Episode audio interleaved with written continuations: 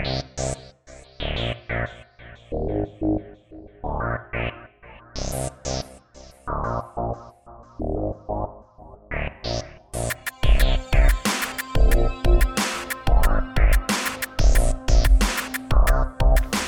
welcome to this week's episode of Fighting Words. Jack, how you doing? I'm doing well. Joined again by Jack Korzanowski. Um, you guys didn't hear this because we were just talking amongst ourselves, but prior to us recording, we were just uh, congratulating and affirming each other, just building one another up about how wonderful we were. Do you remember? No, You were telling me about how wonderful my voice was, and I was Oh, telling you yeah. likewise. That's right. Yeah, we were talking about each other's voices. Yeah. Yeah. Yep. Yeah. you So, got a- it was got- great. You got a good voice. You say I got a good voice, which is nice to hear. Well, the Ah, voice pun is nice to hear. Yeah, Ah, yeah. I didn't mean that. I did not even mean that. I am on fire already. Okay, question. Yes. off topic. Today, what we're going to do is we're going to continue down these uh, Zuby 21 things I've learned or 20 Yeah. things, whatever it is. Um, is God selfish? Is he selfish? Oh man, we have we could have a whole conversation No, we're going to settle this quickly. trailing off that. Is he selfish in that he wants to do things? Well, how do you define selfish? It depends on what the meaning of the word is. Hmm. Is. Oh. In other words, that whole sentence, you don't know that reference. Uh, That's from Bill Clinton era. Oh, I don't remember that. when he was being, you know, he was uh, in trouble with the whole Monica Lewinsky thing, and Yep. then he was getting pressed on questions. And I don't remember the question. Someone asked him a question, and the other thing was, well, because it depends on what the meaning of the word is. Is it's like, when you have to go to Yeah. that, it's just like yikes, buddy. all right, what did you do?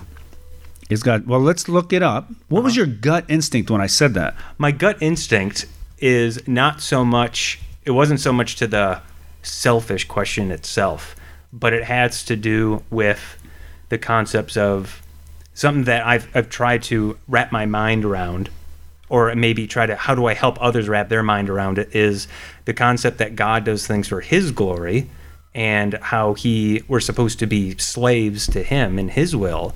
Both those things sound kind of like bad.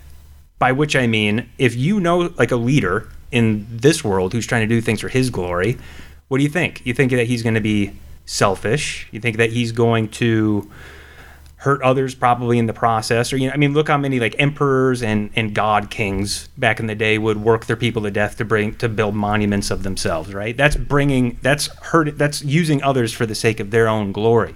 And then the same thing with slavery. So I mean our own country has a history of that where whole peoples were exploited, abused, worked to death, um, and were held in captivity for their whole lives for generations on end.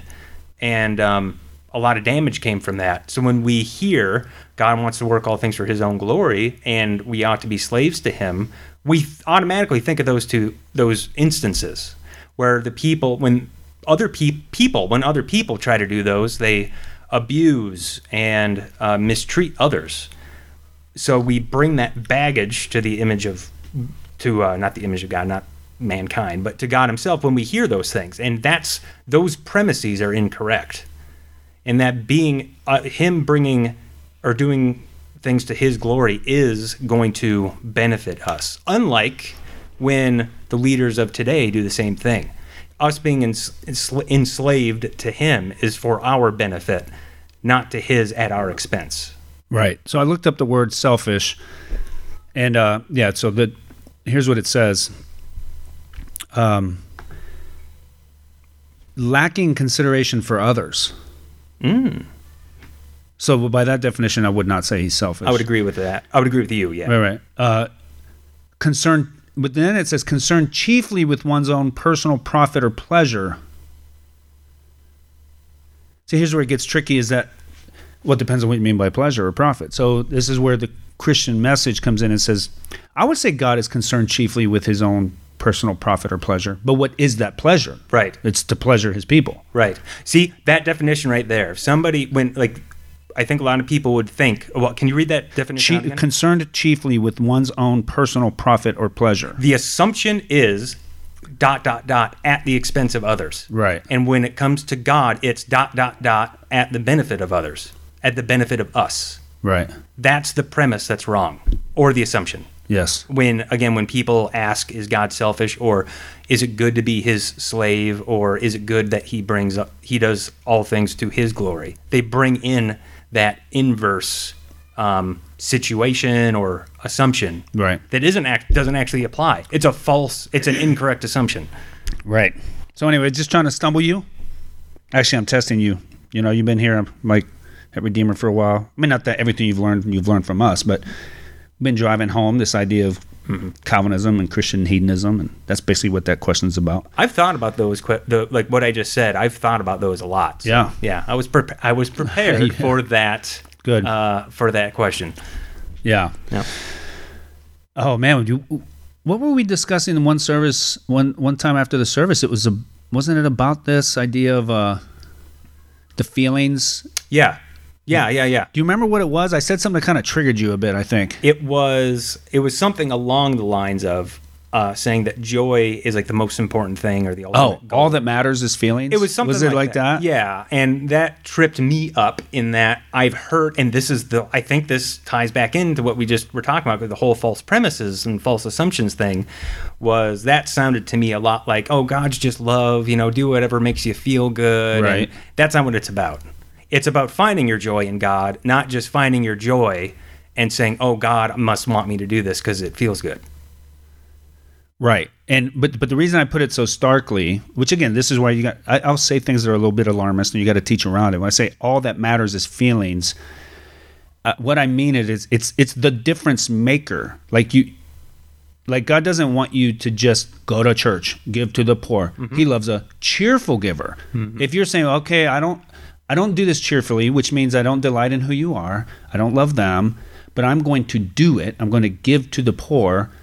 He he that's damnable outside of for being forgiven by grace. You know what i mean? Like you could do all these things but if they're not done out of worship and joy in god's being then what is it that really matters? It wasn't the what was the difference maker? The difference maker was the affection right therefore that's that's why i say that's all that really mattered yeah like yeah you came to church yeah you gave yeah you you know raised your kids but like without the affections that's the difference maker What about like when people are having, you know, a simple, uh, lighthearted example would be someone just having a bad day and they don't feel like going to church. You know, they just feel down or for whatever reason.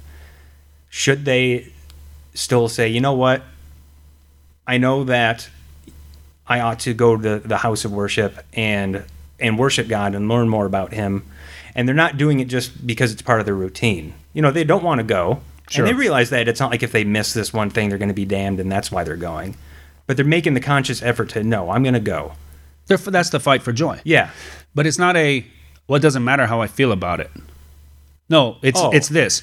Wow that really matters. It matters that i don't want to go. Oh my gosh.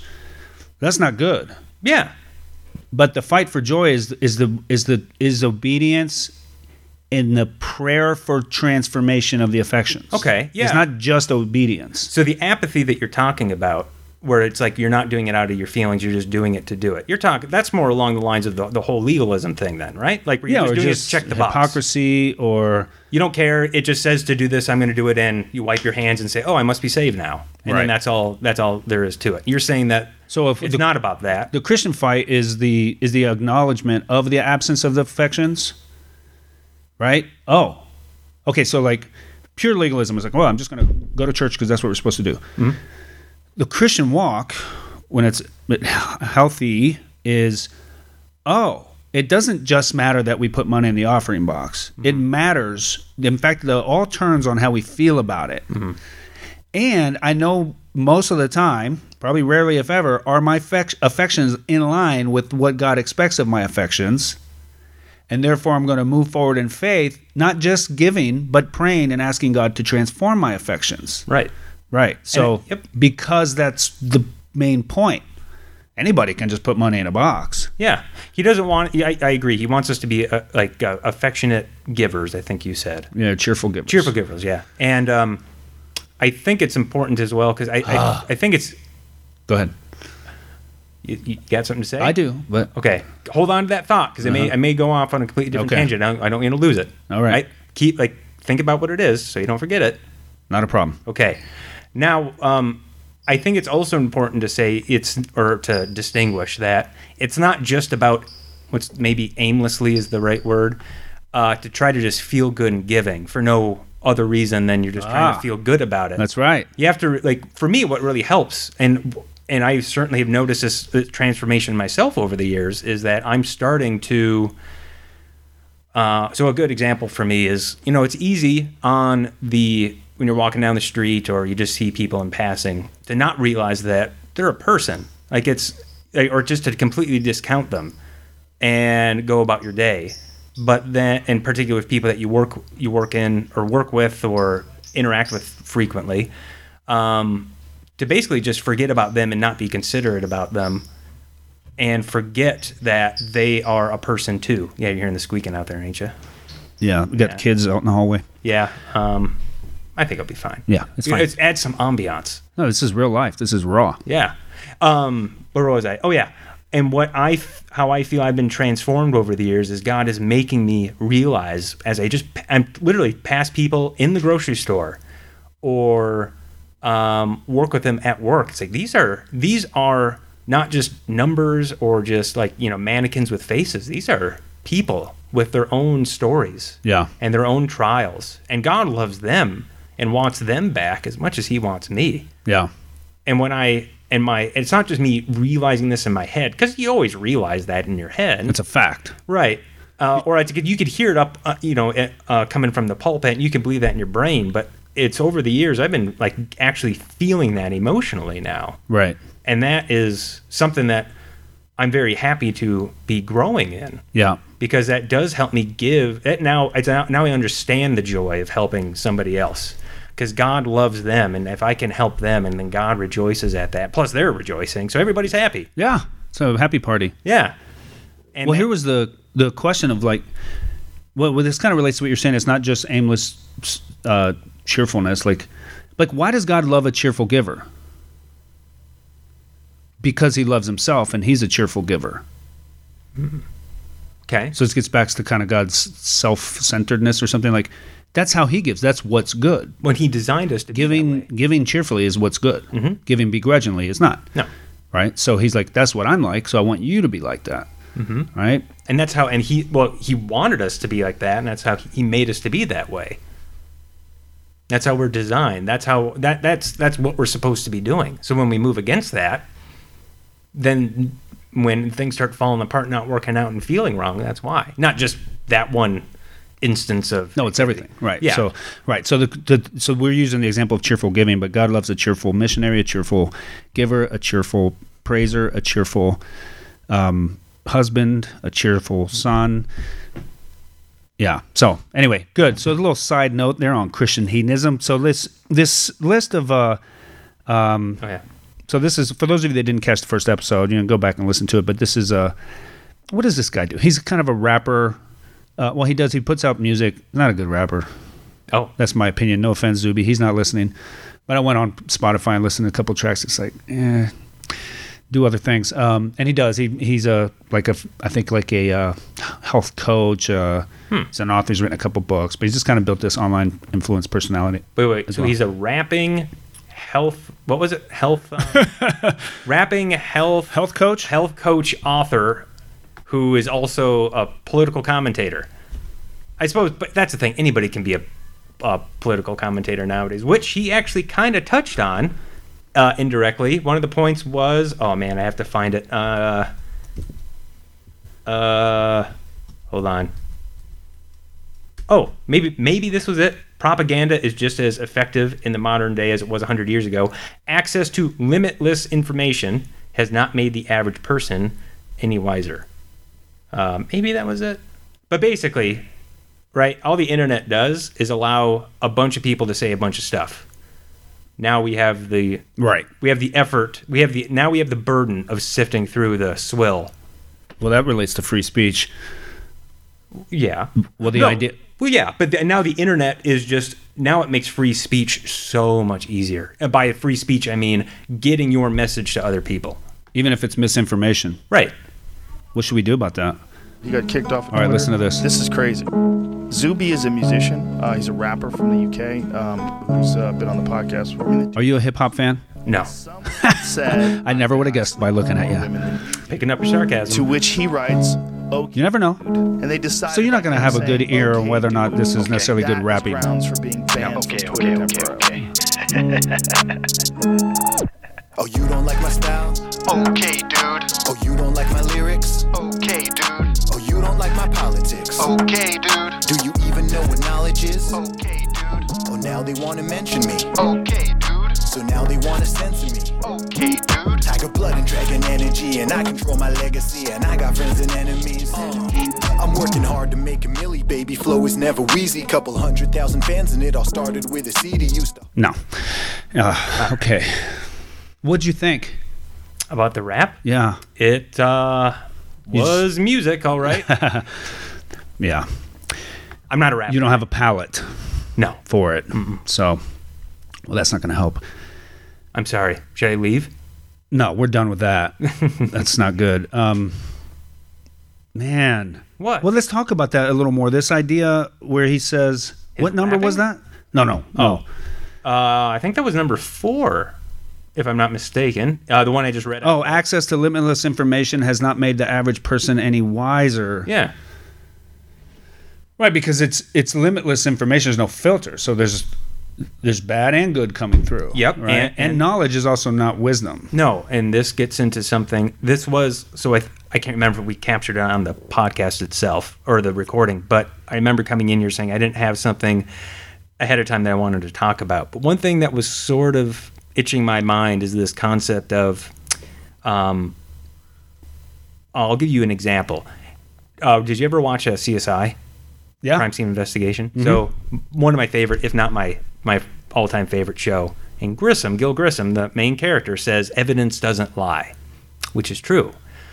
But he leaves a very important the second half of the equation out, which is we have to interpret that evidence because there's not evidence isn't a sign burned into the earth by Mother Nature saying that Joe Smith is the guy who shot Bob Franklin. Arrest him. You know, you have to follow the evidence and The the human evidence- element. There, well, it's not just the. It, well, yes, it's but it's not just the human element. It's that there is rarely a smoking gun, literally or figuratively, in any scientific m- manner or matter. You have to. There's a bunch of puzzle pieces that you have to put together. You have to figure out how they put are put together. Hope that you put it together right, and then that'll give you a partial picture of what's going on, and then you have to move forward from there.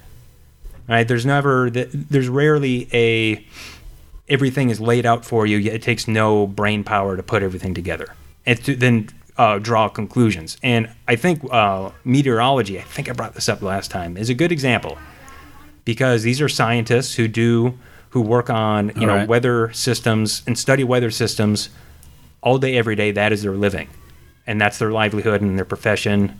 Um, they know more about it than anybody else. But the great thing about meteorologists is that they their their purpose is to predict the weather, and we can tell if their money is where is where their mouth is. We can tell if they're right or they're wrong.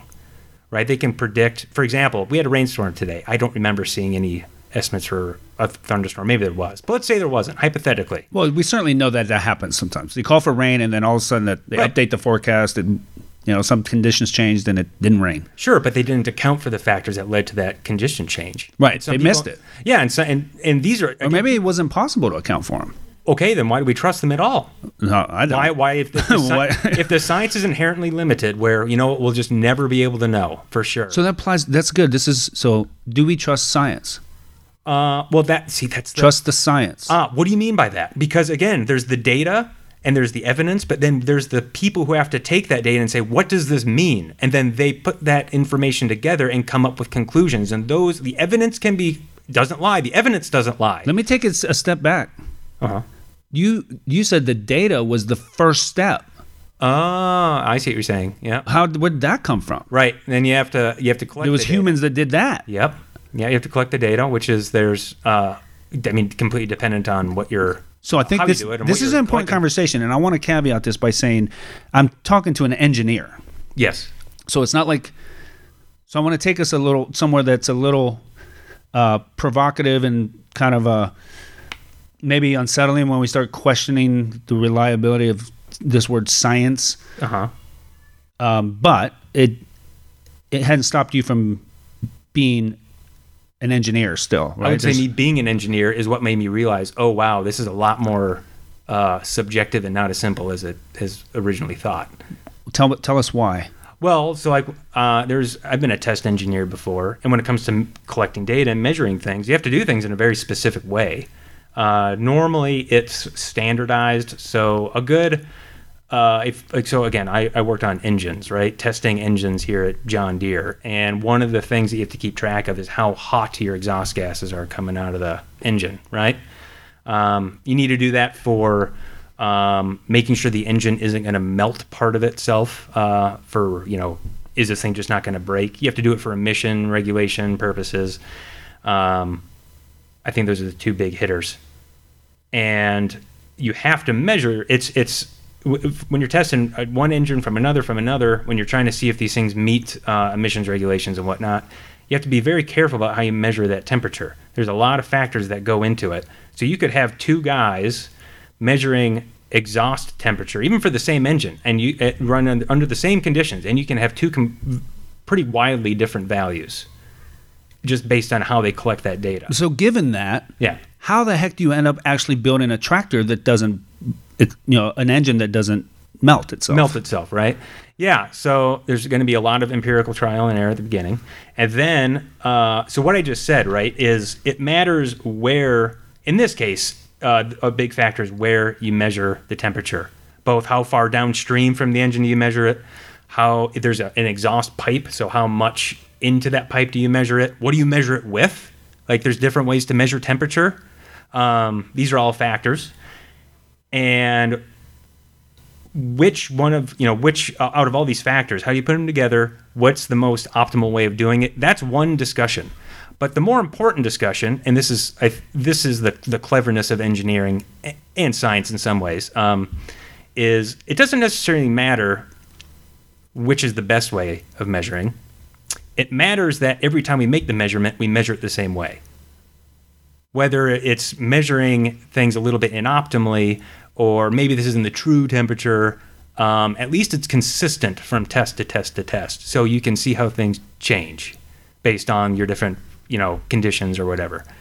Um, if you want to measure how much cooler your exhaust temperature is when running this test versus that test it doesn't so much matter where you um, measure the temperature, just that you measure the temperature in the same ways or the same way between both tests. Not to say that you right, shouldn't kind of optimize the, location, but Sure. you but don't it's kind of an all things being equal type thing. you don't have to rip yeah you don't have to rip your hair out trying to optimize that part if you just keep it consistent between tests. Okay, now here's why are we talking about this? Because we were just talking about this idea that access to limitless information has not made the average person any wiser. The point is this information is not wisdom. Mm-hmm. There's human elements even to just info and data sets and all this and that. So um, so that takes experience, discernment, um, time. You know, there's a lot there. Ex- Um, yeah, experience um, and expertise. In fact, wisdom is a is a thing, right? So some pe- it is a thing, and some people are wiser than others. What is wi- what is wisdom?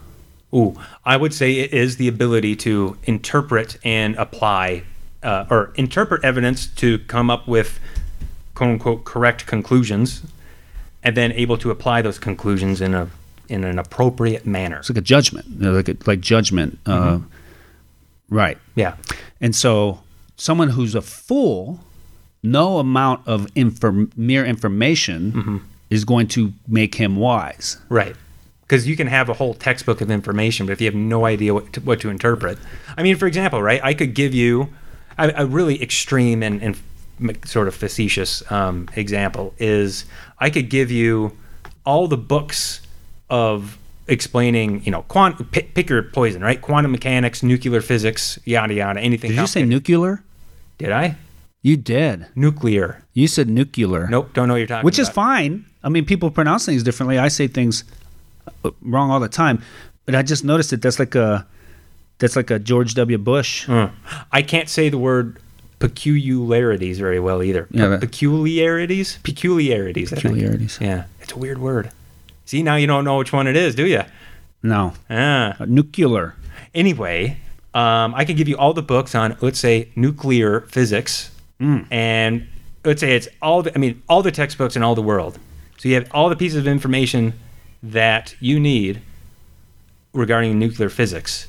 But you're not going to be a nuclear physicist if you just have the books. If you just have the information, particularly if I give them to you in French. Now you're not going to literally know how to translate what you're reading. You need somebody who's actually learned the stuff and can apply. Synthesized it, applied it. yeah. Now that's an extreme. That's an extreme stupid example. Here's a here's a probably a better example. If I'm running, oh, I'm trying to think of something. Um, if you're trying to, uh, I'm trying to think of an example that most people would know. Well, I'm just going to go back to my own hometown of uh, engine testing. If you bring a intern in to run the test, he's not going to know what he's going to do, what he's doing, even if it's just to interpret the data after I ran it for him. He's not going to know what he's what he's looking at. He may have all the book learning. Yeah. Let me use another example. Um, so I'm a I'm a believer that corporal punishment uh, can be a good and healthy part of rearing children. Right. So Oh, cor- for a second when you said that, I thought I said capital punishment. yeah, I, I think It may come to that. I thought you said I thought you were going to say capital punishment is a what did you say like a healthy role has a healthy role in running a society is what I thought you were Oh, going to say. no, so no. when you said I think cap I thought you said capital Yeah, yeah. punishment has a healthy role in raising children. Raising children. Oh, whoa. So now that statement is loaded, and people's minds are going all different places. Um, but I think it's true. Spare the rod, spoil the child. All right, now that's information. Mm-hmm. In the hands of a fool, Hmm. these kids are in trouble. Oh, You know what I mean? Yeah. You mean Because if there's a fool- whole lot who just says, "Oh, sp- sp- I don't want to spoil my child. Here comes the rod." they don't know what and it's yeah. disconnected from all kinds of stuff like one the broader teaching on on life and how we raise children and how we love people and and uh, reading context and knowing each child and knowing yourself i mean there's a whole lot that comes around that that mm-hmm. sentence that informs it it's another example of how mere information is not is not the path to wisdom so let's let's move on here to number five Sure. It's number five. he says this "A- anything and everything can and will be politicized by the media, government, and those who trust them. yeah. Um, So obviously, I mean, the obvious stuff is like COVID, masks, vaccines, all that. Um, this really struck me when Simone Biles dropped out of the Olympics. Yeah, I heard I don't I didn't I, I heard about that. Okay, so she dropped out, at least maybe of a particular the group event, maybe. Okay. the team event. And uh, of course, everyone has an opinion on whether she should have or shouldn't have. Okay. And what, what I saw was within 24 hours, this thing was politicized. Ah. You could go down the political aisle, Yep. and generally Republican or Democrat or left or right, and there were strong opinions aligned politically So like all the Republicans were saying one thing and all the Democrats are saying another. uh, to a great extent. Now, what were the Republicans saying? They were saying, Probably. I would. Can I guess? Yes. I don't actually know because I didn't really pay attention. I've heard. I heard some of the the ruminations. I am guessing in that they said she shouldn't have quit because it's betraying her country. yeah, all kinds of stuff. It's, it's betraying her country. It, it, we don't quit. Yep. You know, heroes w- don't quit. All right. And then the people more on the left were saying, Heroes. you got to take care of yourself. Mm-hmm. Right. Now, which one's right? Oh, so per, I could give you my personal opinion on Sure. that. On that situation is I don't care what she does. she's, a, she's a gymnast, man. And when people say heroes don't quit, I'm like, Okay. a No. gymnast is a hero nowadays. Like, hey, don't get me wrong. Well, They're like the stuff that they can do is absolutely okay, let me, can I rephrase that? Uh, the greats don't quit. The great Right. So take someone like Michael Jordan, or like they were using an example of like Kerri Strug or Shrug, is it that she was a couple Olympics back and she, you know, she had like a broken torn ankle and then just did it anyway and then powered through and landed it and it was a glory moment. So like those are the moments that make glory, right? What was the what was the cost she had to pay for that? I wonder though. Like, did was she? I mean, still dealing with injury today because what she did. Well, let me back you up here. So the the question being, um, is so whether or not Simone Biles should have Oh, quit, right, I don't, right. I don't freaking know. Nor Right. do I care. Like I don't even watch the Olympics. Yeah. But Um, the principles, one is saying, it's the it's the tough things that make the heroes, right? And you if you dedicate something, you follow through and you do it for your you sacrifice for your team. Is that true? And then so the other side is saying you have to know when to stop, when to quit. You need to have self care. You can't just. Uh-huh. Which one of those principles are true? I would. If, so you're asking me? Yeah. Because I may have a little bit of a rant here. Let's go. is I think it one, the answer is very contextual, right? If you're in if you have a family that depends on you and like you're the man of the house and you're trying to get um get them by, you got to do what it takes, man. At that point, you committed to your wife, you committed to your your kids. So context matters. Well, yeah, because they're both right. You do have to take care of yourself and sometimes you do have to sacrifice yourself for the betterment of others, even if it means sacrificing your own well being. Those aren't mutually exclusive. The question is, is the is um the Olympics, which bucket does that fall into? And it's the bloody Olympics. Well, it depends people. on the degree of her injury, the degree It's- of what she's struggling with. It- it- Sure. a- you know, don't if, know. if she woke up and she was like, I woke up on the wrong side of the bed, in a literal sense, I feel uncomfortable. Uh, I'm not going to do it. I'd be like, some like really like you made it all the way here. There's so many people who would have killed to be in your position. You're just going to let it go that much, you know, like that. If Right. it was something that frivolous, or if she's just like, oh, it's uh, you know, I accidentally put the wrong sock on today. Uh, I'm not going to do it. so That would be a little ridiculous. so here's what's- at the, even at that point, like, you know what? She's the gymnast. What do I care? I'll I'll let her do her thing. That's me personally, but Yeah. So here's to me what's sociologically fascinating about this is that you know the question which one of those statements is right, which one of those values is right. It's like they're both valuable things. Yeah. And it's hard to know in each particular context. You know, there's there's this. It goes back to the wisdom thing, mm-hmm. and really not knowing her. It's her business, her mindset. I don't know, but even though I would say well, two things. Number one, we don't actually know. It's her decision. Mm-hmm. Number two, everything that people are saying are actually both valuable. Mm-hmm. Sacrificing yourself Yep. is valuable. Self care is valuable. Mm-hmm. Okay.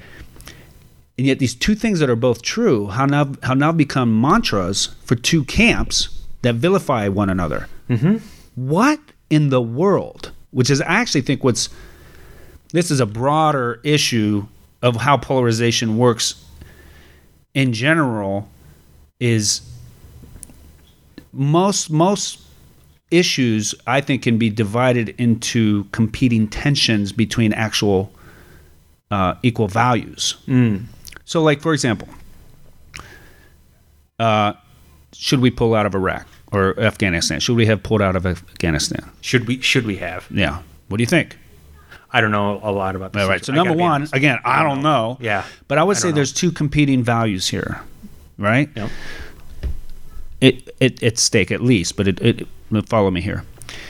If you believe that the role of America is to be a bit interventionist, kind of like Roman, the Romans were, and to bear the sword for justice across the world. I think you can make a biblical argument that somebody's going to do that, and God's going to use nations to restrain other nations, and then He's going to use other nations to do- dominate other nations. Like, like uh, the whole idea of the emperor uh, wields the sword to punish good and do evil, right? Are they only allowed? What's an emperor? It's an empire. It literally infringes on people outside of its own Bo- yeah. its own borders, right? It's, that's the whole thing. No, what is he? Are they going to do good or are they going to do evil? Well, it's going to be a mix. But you can make a biblical argument for there's a role for that kind of nation in history, right? And I think you can also make a biblical argument for mind your own business. Let the nations do their thing. That's not you mind you mind your nation, right? And that's more of a non-interventionist, right? Hmm. Now, the question is, do you have more interventionist tendencies, like more like a police state? Like, man, we need to, we need to be out there policing because otherwise someone else is going to be the empire and they're going to do worse than us, right? yeah. Well, right. Like, I don't think anyone's going to make a completely non-interventionist argument. Like, should should there have been a World War II? Well, there was going to be a World War II. Whether the United Should the United wanted it or States have gotten involved? Hmm. Should England have gotten involved? At some point, someone like a Hitler rises up. Well, we're not interventionists. That's not true. At some point, you're going to be triggered to interventionism. Can I a little aside? Yes. To, to the United States defense in World War II, we said we didn't want to get involved, and then Japan bombed us, and then Germany and Italy. Yeah, but we knew they were going to bomb us, and we let them bomb us so we could get into war. Oh, war. that's that's all. Oh, come on! I know that. you don't believe that? theory. You probably think we went so. to the moon. I'm just kidding. Everyone, just relax.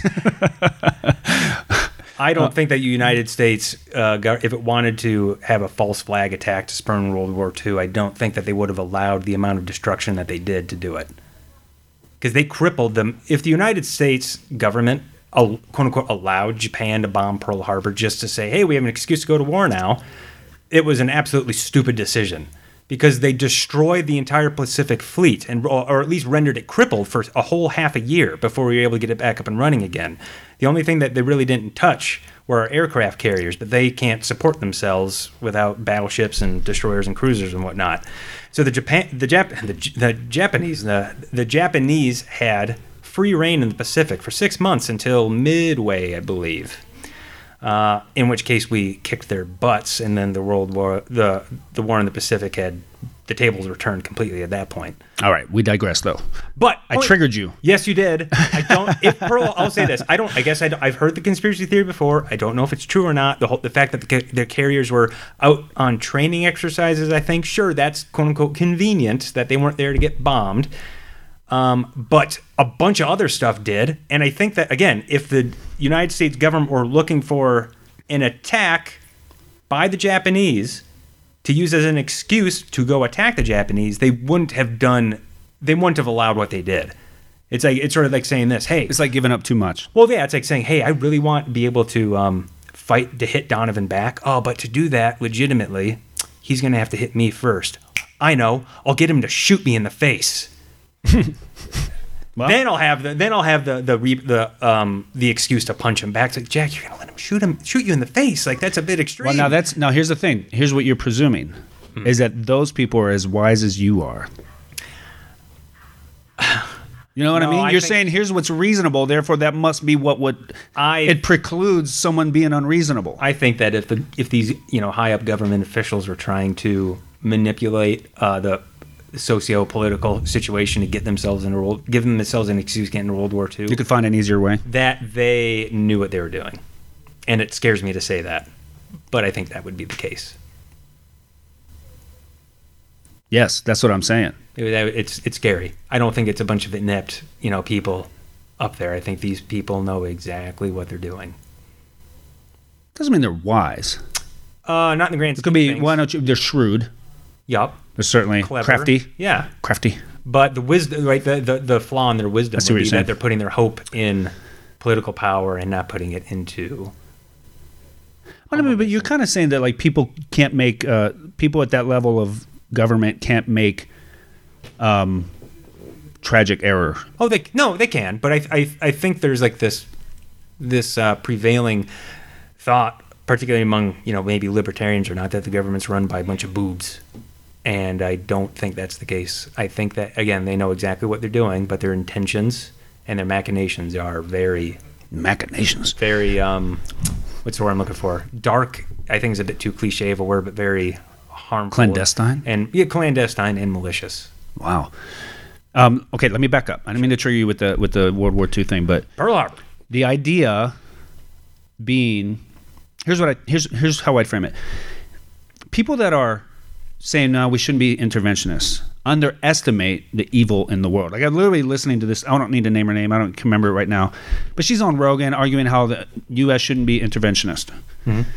And Rogan kind of brings up the thing like, well, what about what if China arises and does evil? And she's kind of naive, like, oh, why would China want to do evil? Why would Russia want to do evil? Why, and it's like, okay, Why would Russia want to do evil? Let's she- just stay over here and like just not intervene. Like, okay, maybe there is evil that's bigger that needs to be checked by an empire like the U.S. Perhaps.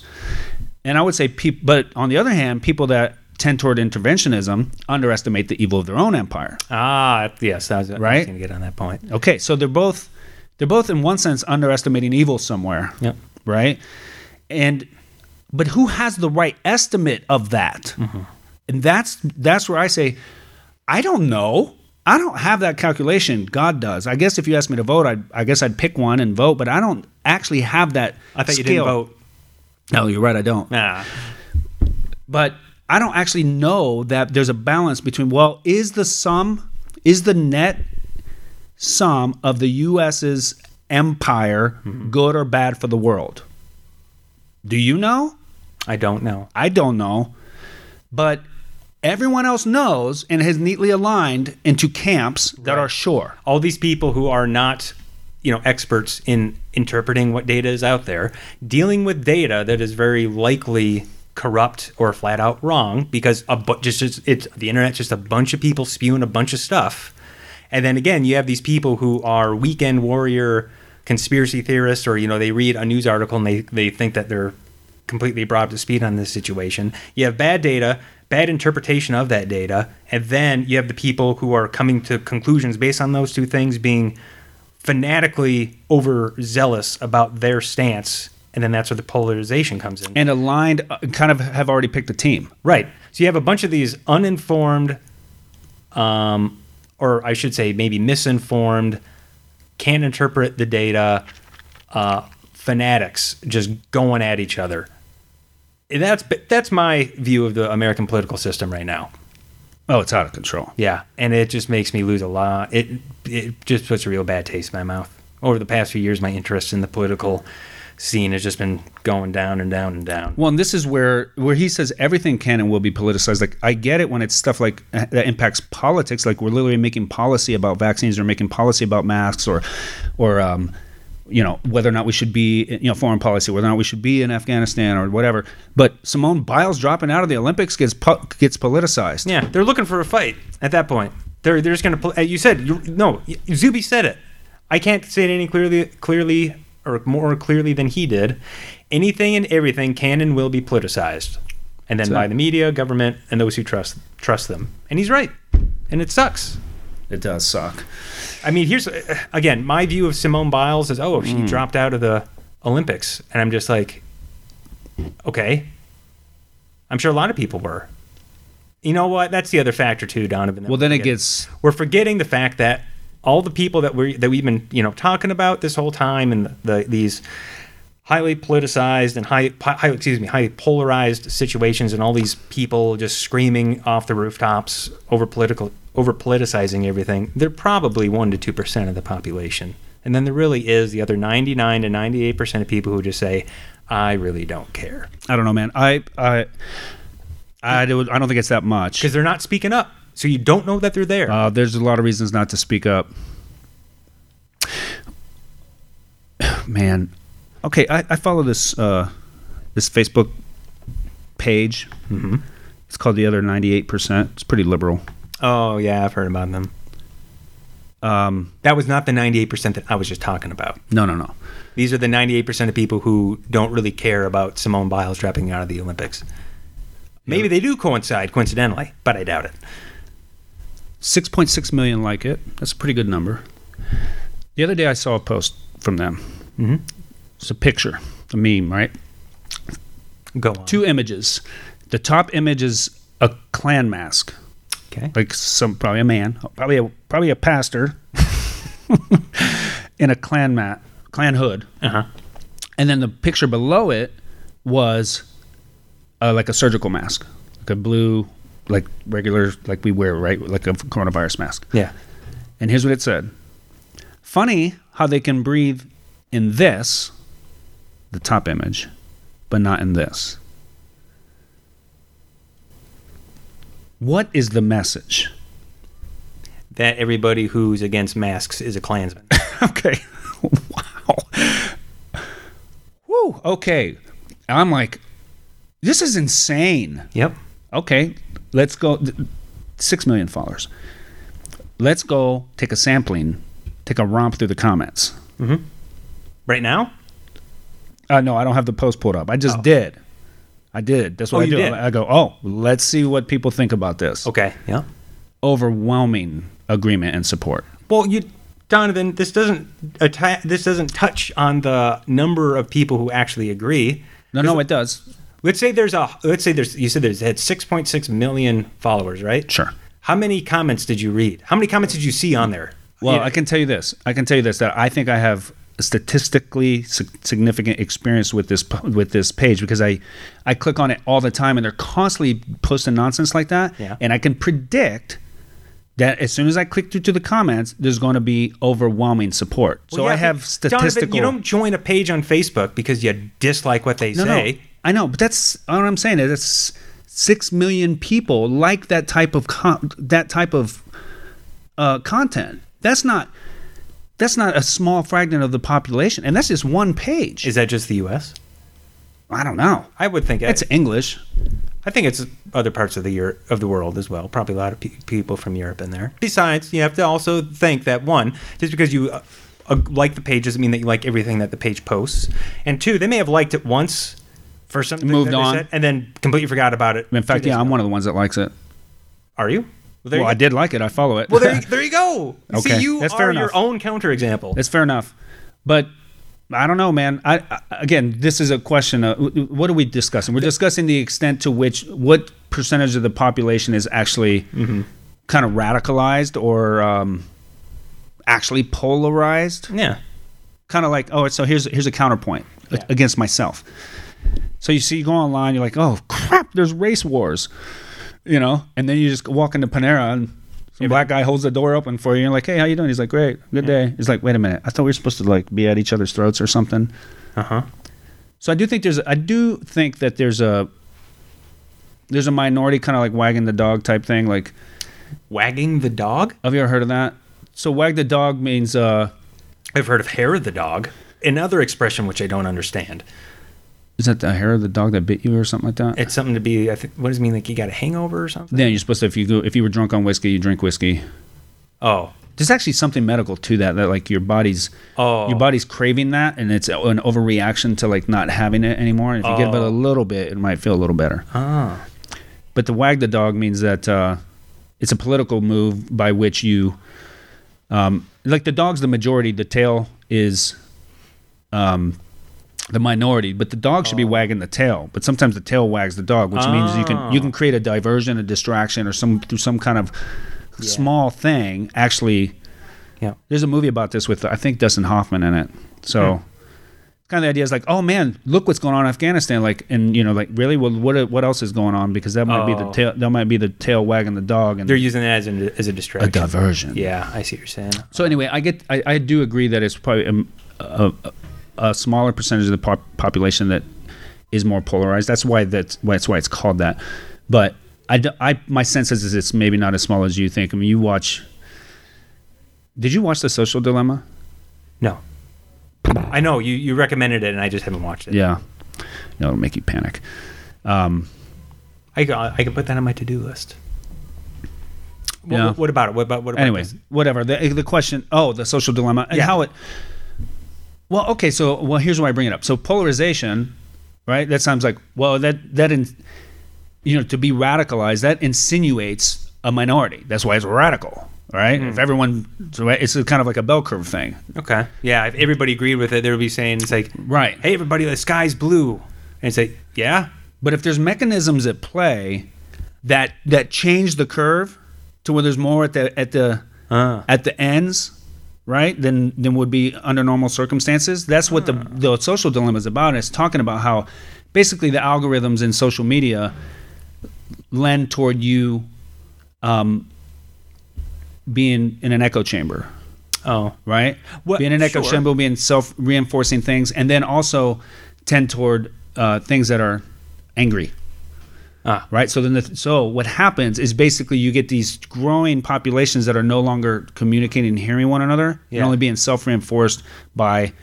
I believe that's true. Now, to what extent that has happened, I don't know, but they're no they're no longer hearing one another, no, I agree." right? And so,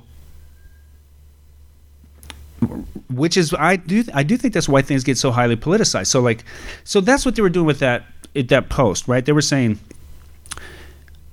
they were equating disagreement on maybe their position on masks with Klan member. Well, nobody wants to be that.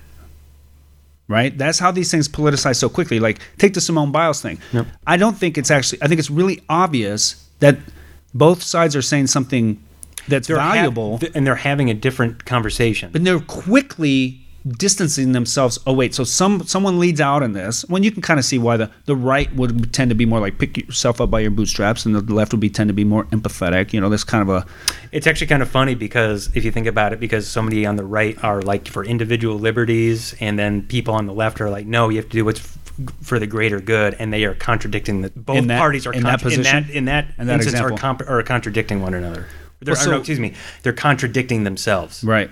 So how did this sort so quickly into these two camps? And I think that's part of it is that one camp started saying something, and even though what they're saying might be valuable, they mu- the, it's the Nazis saying it. Mm-hmm. Right? You don't, want to be a Nazi. Don't want to be a Nazi. No. Boom. And now it's now i- your life is a meme. And then, hey, it's, these are the communists saying this other thing. You don't want to be a communist. Right, what are you, do a commie? You know, Yeah. commies, are, oh, they're just whiners and criers and entitled, and they just want everything. And man, no, no this is America. Mm-hmm. You know, liberty and frontiersmanship, and it's just like, oh my gosh, like, Frontiersmanship. I just made up that word. Man, that's a good sounding word, though. Wow. This is complex. It takes wisdom, which I And, don't. I and don't have. speaking of wisdom too, remember when it comes to interpreting information and being able, um, you can. So what? Right, Donovan. What was the evidence Oh that you gosh. saw when it came to the? Not. Would you have something else? Did you see something else? You no, no, no, no. Go, go, go. No. So the nine that that uh, the the other ninety eight percent that you brought up. This Sure. is a, I think this is a good example of what I was trying to say earlier. What pieces of info do do you know that they have six point six million followers, and that every comment that uh excuse me, so they have six point six million followers is fact number one. Fact number two is they made this extremist uh sta- like uh, or claim about the mask comparison. Fact number three is every comment you saw a lot of The comments- majority, the majority the overwhelming, ninety-eight percent of comments are supportive. Okay, so let's just say that an, only a negligible amount don't support this extreme claim, and there was probably quite a few comments as well, probably in the thousands. oh right? yeah, yeah, yeah. However, now you have to realize if now you have to take so if you just take that information, I would think it would be easy to say, wow, there's a lot of people on this page. This page makes extremist comments, and a lot of people on that page like that extremist content. But you're, I would think that you're leaving some things out Like, you don't know. Well, you do know, I think. So, how many followers they have is 6.6 million. How many people actually commented? I mean, I could look it up. Right. So, let's say 10,000. Sure. So, 60, and so let me. So what's the percentage? So, 6,000 would be, uh, well, 6.6 thousand would be 0.1% of the followers. But here's the. I still go back to the. I get what you're saying, but the No, point no, is, no. people like it. It's like, like if if I say, man, yeah, but, you this. don't, but you don't know what they liked it for. You like No, it. no, no. I know other people that like it just so 'cause they I have wisdom. comment. Oh, you have wisdom. I do. Oh, Well, I'm I'm going to school you. okay. I think it's generally wise to assume that things that gather uh, followings, the people following like it. Now you could say maybe not necessarily. I guess we could play that game, but mm. my life has taught me that when everyone buys Coca Cola, it's because they like it. When everyone subscribes, when Ben Shapiro's show is rising to the top of the podcast list, it's because people generally like it. Now, maybe someone liked it and then unfollowed it, and mm. yeah, but generally the the following shows they like it. It's funny you bring Six up- million people like this. There's an ironic person. Like for example, I listen to communist podcasts. The majority of our church probably doesn't. I I do things that are different and weird like that. Like I'll follow that You're, page. you're doing your homework. I'm doing my homework. Yeah. Most people in our church won't follow that page, so I I'm an, I'm anomalous, and I think it's wise to assume that people who would do such a thing are anomalous. The the six million people as a whole Mm-hmm. who follow that page like what they're hearing. Now I also well uh, like what they are hearing because I know that that page was, was big back when like the banking like ten years ago well more than ten years ago now when the banking crisis was going down and they were making much more rational claims than they are now. So maybe a lot of those people joined up. Okay, that's fair. When because that was ten years ago, and maybe those six million are ghost followers now. They didn't unfollow it, and Yeah, I know. There's a lot of pages on Facebook where that's the same case for me. Um, and then also the people who are commenting. So the people, the only people who you see making comments are the are making extreme, you know, agreements and comments, right? right. So it's like self sorting. Right. But what do you mean by that? Uh, well, just like well, of course they're going to. They already liked the page. The Like- only comments that you're going to see are the extreme people who extremely disagree or extremely agree. And it seems like most of them are extremely agree, probably because the people who extremely disagree can't stand that page. so they're not going to like it just because they can't they can't even see the stuff on their timeline. No, no, no. That's seething. fine. So that's that's fine. I understand that there's there's probably gonna be a lot of people who disagree, and they're not getting they're not getting um, represented in the comments. But Yeah. the problem is that it's an abs- it's on its face an absurd thing to agree with. This isn't actually debatable. What do you mean? What they're saying is false. Oh, So I'm not surprised that there's Yeah, so many people that believe one thing and so many people believe another. I'm surprised so many people believe that outrageously, obviously false statement. It isn't that they just have a different position. That's not up for debate. That's not up for debate. Hmm. That people who you should find people someone- that don't want to wear a mask are Klan members. you should find somebody who agrees with that. Get them on the podcast. Let's see things from their point of view. I'd know their point of view. Oh yeah. Yeah. It's a slippery slope argument. It's a it's a radicalization argument. So you, let's say th- a lot of people who are anti-mask tend to be uh, white on the right. Okay? And wear That's glasses. true. That's true. Okay. And in the the the stage has already been set that if you are on the right, you're a fascist. The work has been done. Right? This isn't there's no there's no middle ground here, right? What's a fascist? A fascist is That's a good a question. Donovan. Nazi. Okay, what's a Nazi? Well, What I really want. This is what is fascism, Donovan? Do you know?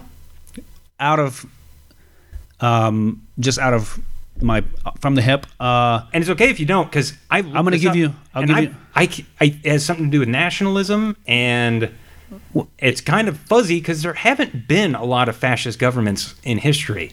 The two that I'm aware of are uh, Mussolini's Italy and Hitler's Germany, and I don't think there's a lot of other examples. There's Not a lot.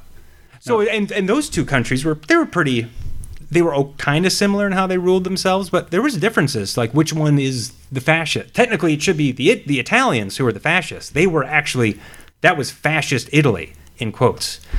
Fa- Nazis were National Socialists. They were Nazis. They weren't fascists technically because I mean, Because of the word. Yeah, because of the word. But what are they doing? They weren't Ah, but that's the thing, right? A lot of people point to those two. The one country that was actually ever known as a fascist regime isn't the example that everybody everybody brings up as what fascism is. The one example they bring up did not call themselves fascists. Just a little interesting tidbit. Sure. But I think a lot of people who would point at somebody and say you're a fascist, what is fascism? Ask them that. They're not going to be able to tell you, or at least if they give you an answer, it's going to be incorrect. well, it's gonna be lumped in with a lot of stuff. With racism, nationalism, Yeah. Um, u- using the power of corporations to oppress. Um, I think that's one thing I hear is like this joining of the of forces with the government and the right, as opposed to being an anti-corporation and wanting to right. You're gonna these things are gonna tend toward an extreme. Like So rather than the government ruling the companies, the government runs the companies. they're kind of like China. Like, are they fascist or communist? No, that, No, no, no, That's my Ralph. point. It's it's semantics at that point. Sure, but the point is this: that that meme works because there's already been a lot of cultural work done, which is which is vilifying Yeah. vilifying people vilify each other, right? So you have to say, okay, they're fascists and they're communists, right? Therefore, so like another meme they put up was uh, uh, Amer- the Republican Party, America's ta- Taliban, and then they had this list of things like, you know, like okay, they're the Taliban. So the point is, these things work because they've already done the the long term work of, I think, villainizing and not reaching across the aisle and trying to understand one another, and it's been done both ways. It's been done both ways. Um, so anyway, that's what that's the that's what gives the meme the power. They already believe. Well, yeah, you you don't believe in science. You are a racist. Um, Which is funny that they call you know people who uh, don't believe in science Nazis because the Nazis loved. Science. Oh, they're good scientists. Oh man, they, They were. invented science. oh, so many things from uh, like all, NASA got its start with nat with uh, Nazism. Jet jet engines got their start with Nazism. Kind of. Well, I'm sure you know that they took a bunch of Nazis and brought them here and Yeah, put them on uh, the put them on the dole. Oh, That's it- how we got to the moon, right? Uh, yeah. All right, Nazis. Nazis got the United States to the moon. It's basically if you take anything, history. if you take anything away from this podcast, it's that. I don't think I have much time to continue on with m- many other things here. Oh, I'm sorry, this flew by. I got to be NCR by six. wow, it's 4:50 already. Yeah. Oh, Now you know what time of day we do these things, people. Many- Do with that information what you will. Hey, I got a fun one. One little fun one. Sure. I'll be a little late. Um,